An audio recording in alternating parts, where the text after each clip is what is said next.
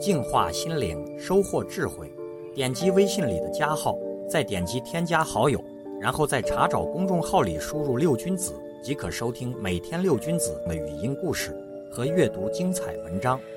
I can't forget you when you're gone. You're like a song that goes around in my head.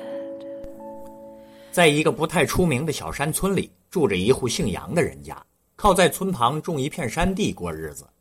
这户人家有两个儿子，大儿子叫杨朱，小儿子叫杨布。两兄弟一边在家帮父母耕地担水，一边勤读诗书。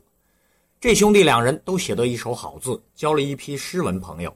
有一天，弟弟杨布穿着一身白色干净的衣服，兴致勃勃地出门访友。在快到朋友家的路上，不料天空突然下起雨来，雨是越下越大。杨布呢，正走在前不着村后不着地儿的山间小道上，只好硬着头皮顶着大雨，被淋得像落汤鸡似的，跑到了朋友家。他们是经常在一起讨论诗词、评议字画的好朋友。杨布在朋友家脱掉了被雨淋湿了的白色外套，穿上了朋友的一件黑色的外套。朋友家里招待杨布吃过饭以后，两人就闲聊起来，越聊越投机，不知不觉天就黑下来了。杨布就把自己被雨淋湿了的白色外衣晾在了朋友家里，而自己就穿着朋友的一身黑色的衣服，告辞朋友回家。雨后的山间小道虽然是湿的，但是由于路面上的小石子铺的特别多，没有淤积的烂泥。天色渐渐的暗了下来，弯弯曲曲的山路还是明晰可见。晚风轻轻地吹着，从山间送来了一阵阵的新枝嫩叶的清香。要不是天越来越黑，杨布还真有点雨后漫游山岗的雅兴。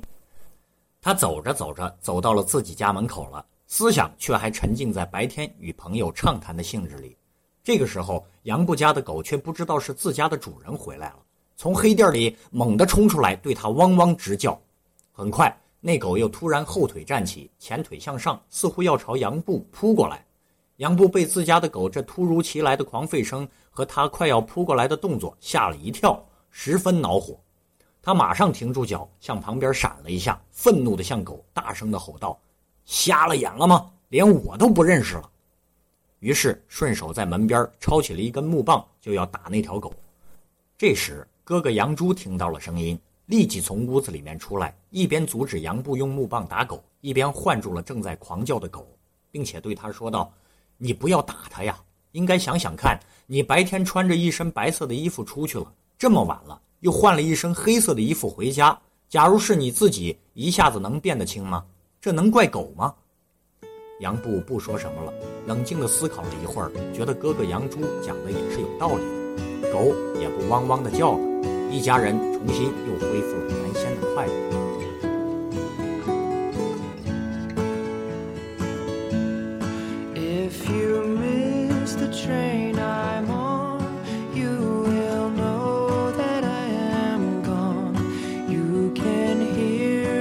whistle blow